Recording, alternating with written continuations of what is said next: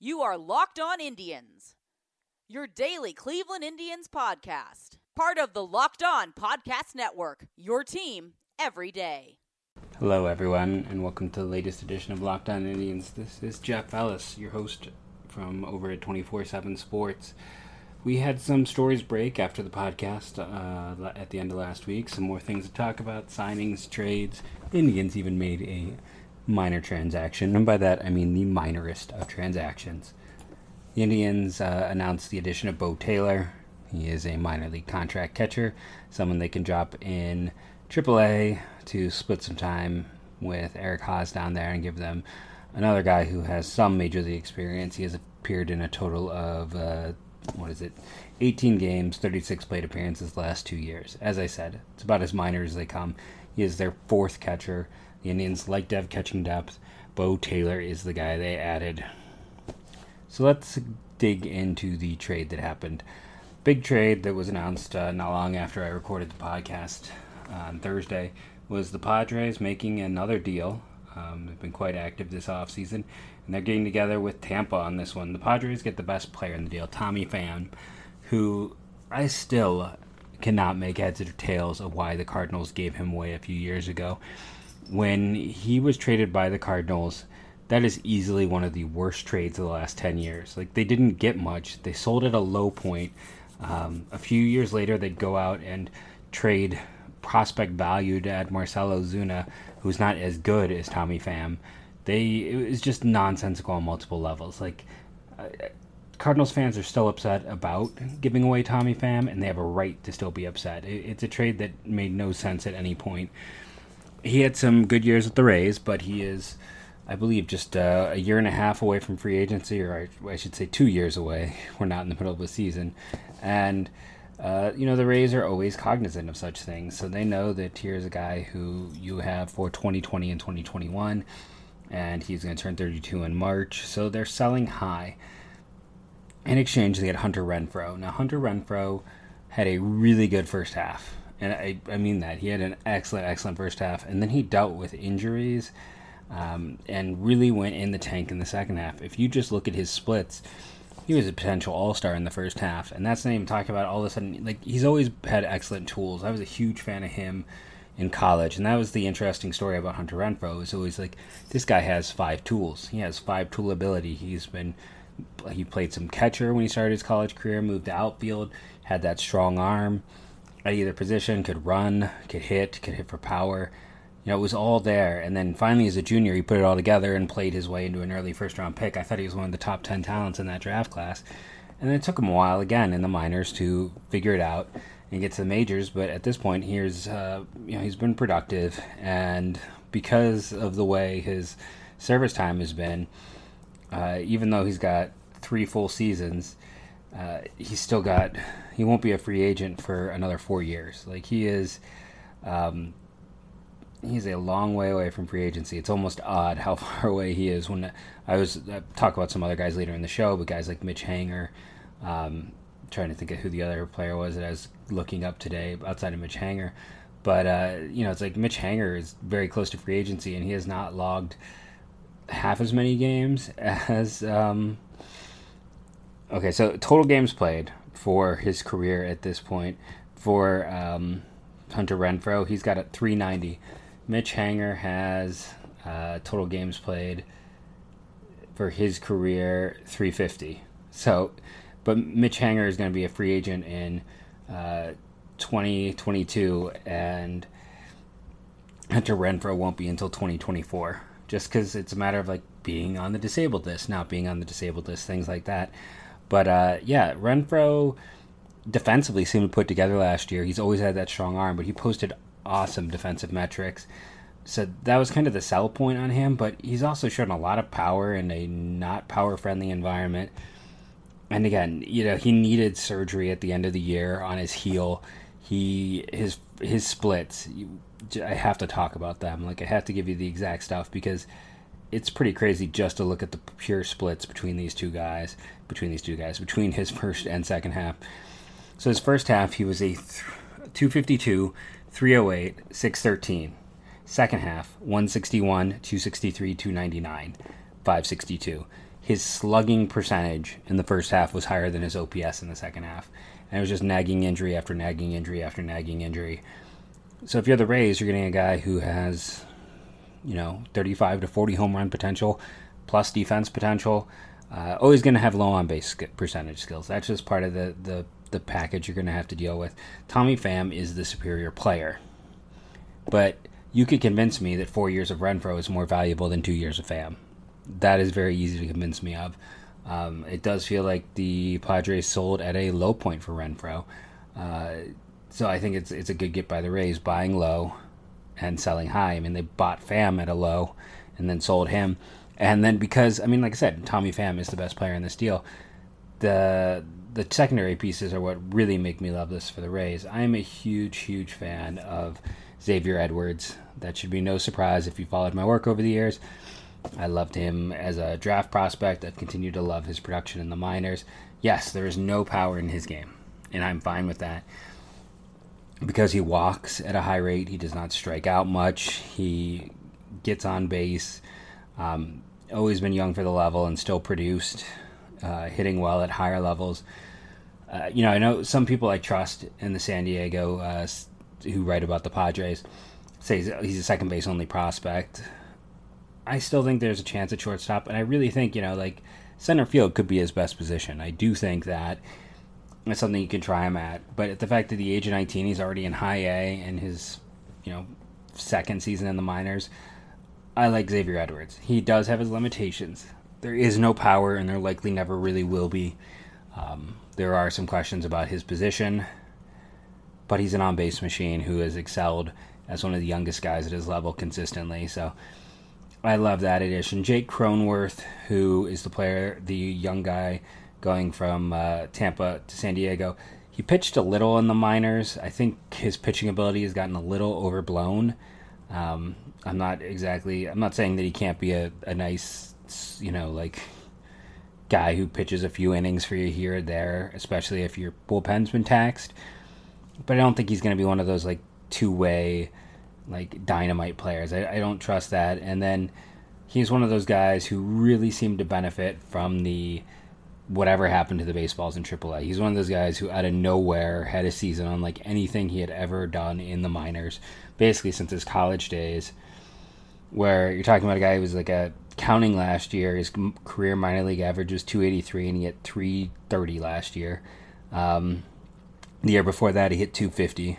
The year before that, 274. So just out of nowhere, his uh, his on base spiked. His slugging slugging percentage is a career 394. It was 511 last year. So I don't know. It's it's do you just sit back and go, well, he got to AAA and that ball is juiced both in the minors and the majors. I, I mean, let's put it this way. I don't want to seem like I'm really down on him. He's an interesting player. He can play, be a utility infielder infielder for you who's also an emergency pitcher. There's value in being a fringy guy like that. It's like when the Indians, um, I'm blanking on the outfielder they drafted this past year, um, the college outfielder. You know, you could you've heard me talk about him. The idea was he's basically a fourth outfielder and like your second to last guy out of the pen. He doesn't do either thing great, and that's why he works as a two way player. That could be Cronenworth. I don't think he, he's a utility guy and a and you know kind of a last end arm but th- there's value again I, am projecting him as a major league talent i just think edwards is a potential you know table setter uh, just he's not going to be necessarily a star because of lack of power but I, I, I view xavier, xavier edwards as a future plus player and i view cronenworth as a utility player so that's the balancing act between those two which uh, to me net value I would give to the um, to the Rays. But at the same time, if you are the Padres, Xavier Edwards is far away, and they got two pieces that can help this year. So you also have to look at that. There's always the valuation in who's helping you now, who is closer, who is more certain, and that is certainly uh, Jake Cronenworth. He is a lot more certain. The Rays are also getting a player to be named later. We have no idea who that's going to be. You know, the Padres have a fantastic system, but that doesn't necessarily mean that they're going to get a fantastic player um, when they do the trade back, when they get that player to be named later. It could be any sort of level up and down their minors. We want to remind everyone out there, if you are a Spotify listener, to use Spotify Wrapped to show us your top Locked On podcast for the year. Take a screenshot and tag us at Locked On Live on Twitter, and we will share and retweet that. Remember, that is Spotify Wrapped. Uh, our sponsor is BlueChew.com. They're currently our only sponsor, so show them some love. If nothing else, go to their site, check it out, and see why they've been able to be our sponsor all season long and even into the off season.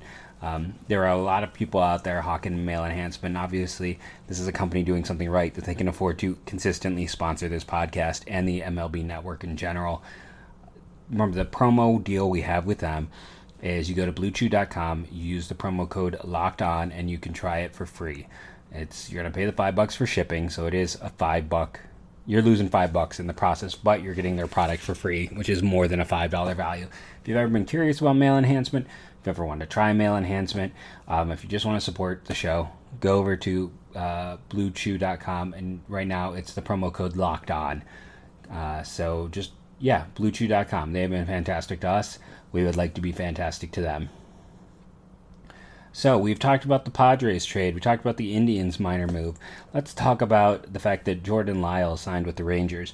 Now, this made me giddy because Jordan Lyles and Lance Lynn have been connected in my mind for a very, very long time.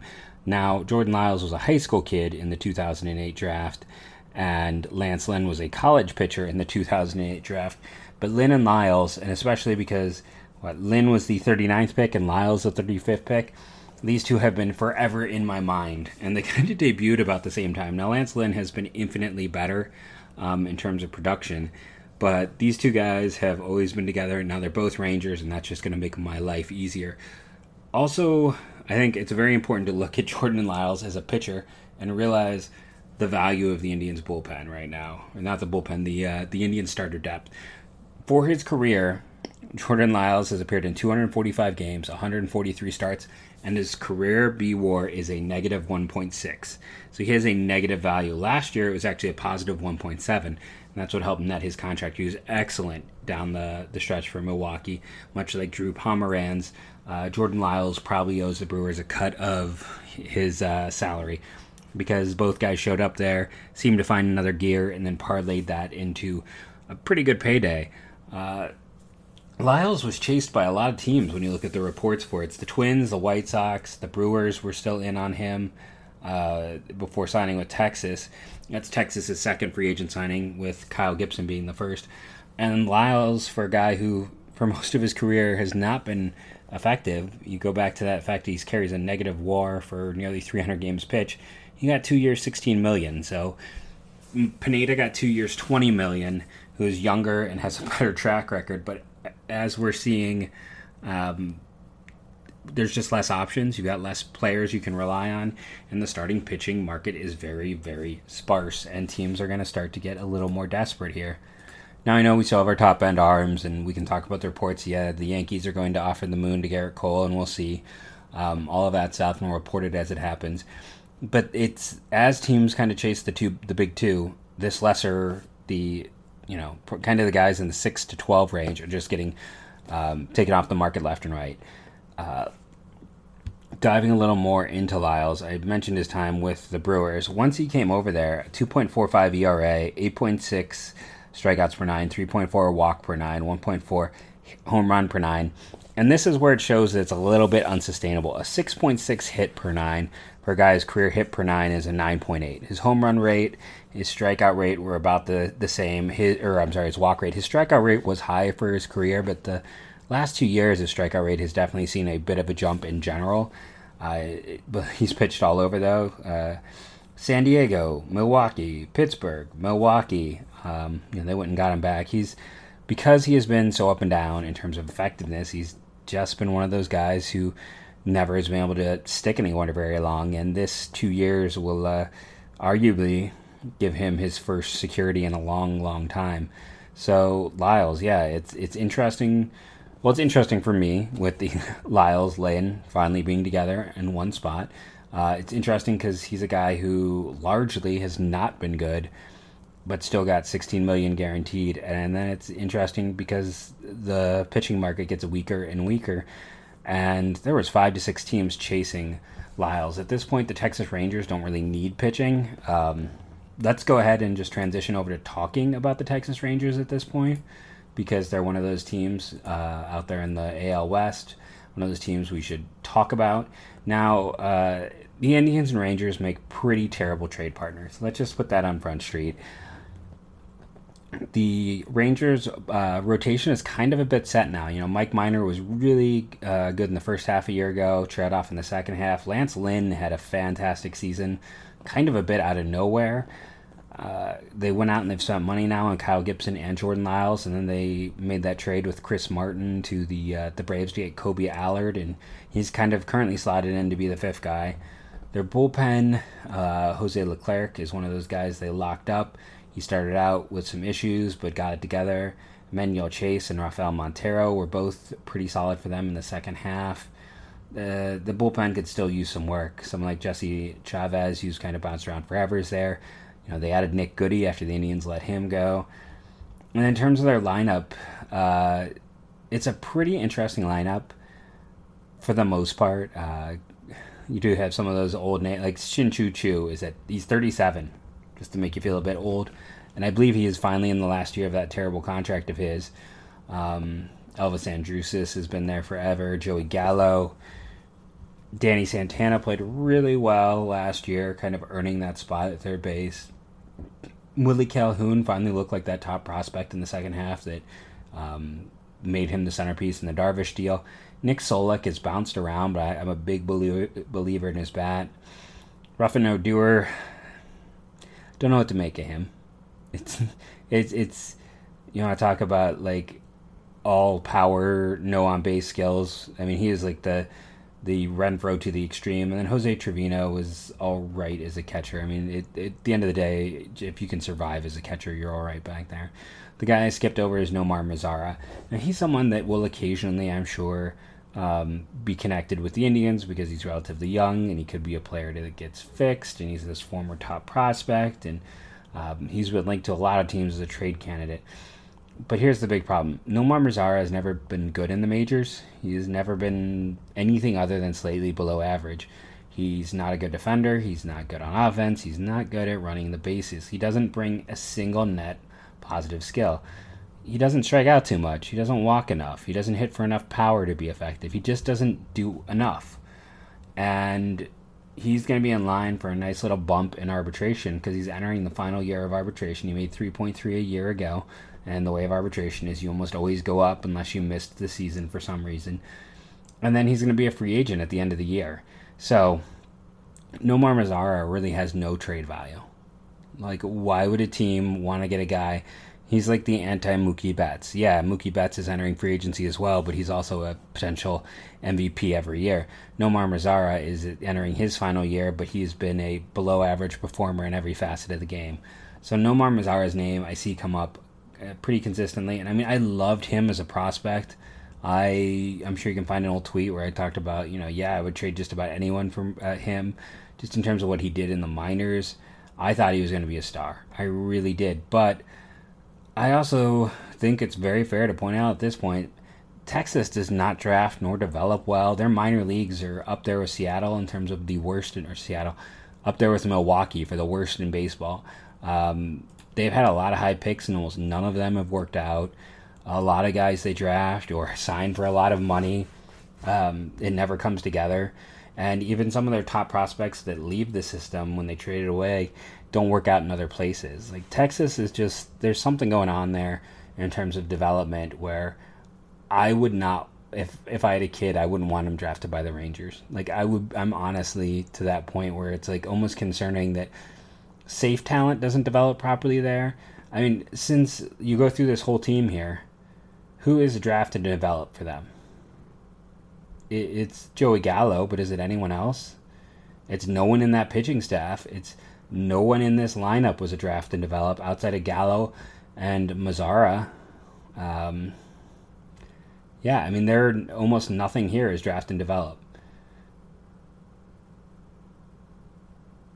I mean, Odor, if you, I'm just not huge on him, but I guess you can count Odor, Gallo, Mazara, Trevino, the catcher, and then the pitching staff.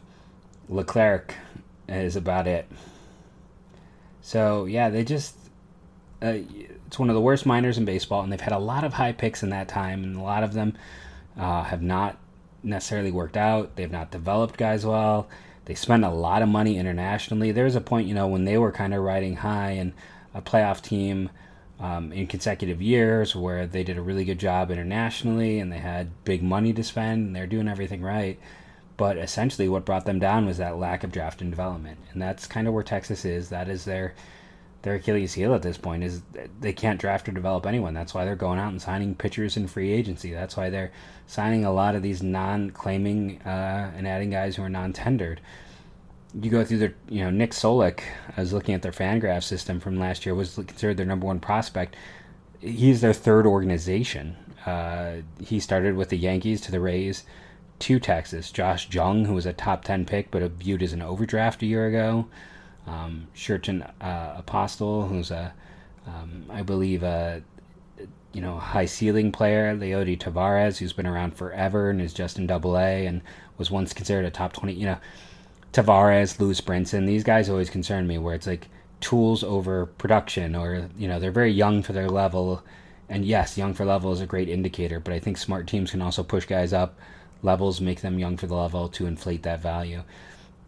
I really like Bubba Thompson and Cole Winn back in the day, and they're kind of down there. Hans Crouse, I mean, I was not as high on him, but this time a year ago, people were talking about him as a top 100 prospect. Uh, and then, you know, he got up to, to A ball this year, and he he wasn't missing bats like he did in low. And that's the other thing. It's like inflation of guys who um, who perform well in short season baseball is I'm very quickly learning to doubt short season stats. Um, I, I, give no value to Arizona League stats, but starting to feel like we should feel that way for uh, short season stats as well, that there's such a variance in outcome. So, Texas Rangers, Cleveland Indians. No, I don't see anything that makes sense. The Rangers don't have the pieces because they don't have depth, and their minors are trash. Um, they have some interesting players. I'm not saying that in terms of the players. I would never insult the players themselves, but there's something wrong with the Texas Rangers draft and development cycle. So that is a, a big concern for me from that perspective. But the Rangers as a team, uh, they don't have anything the Indians would want, and they've gone out and paid money for pitching, so they don't really have a need in the one area the Indians really have a depth. So the Indians and Rangers, I mean, I think they're one of the two teams that make the least amount of sense to match up on a trade. So, I, so you should probably expect one to happen in the next 24 hours because I, I, went out and made a, such a, uh, a, sturdy claim on that that there's almost no way that uh, they won't prove me wrong. But yeah, I think the Rangers are uh, they they were an up and down team a year ago, and I don't really see a lot of sign of improvement. I, I don't see them jumping forward at all compared to uh, last year, even with some of these signings. Um, I they could improve, but I, I still think they're kind of more of a, a mid team in the American League. I want to thank you for listening. I want to thank everyone for rating and reviewing. That is huge for the show. Uh, again, just thank you for everything you do as a fan base. And as always, go tribe.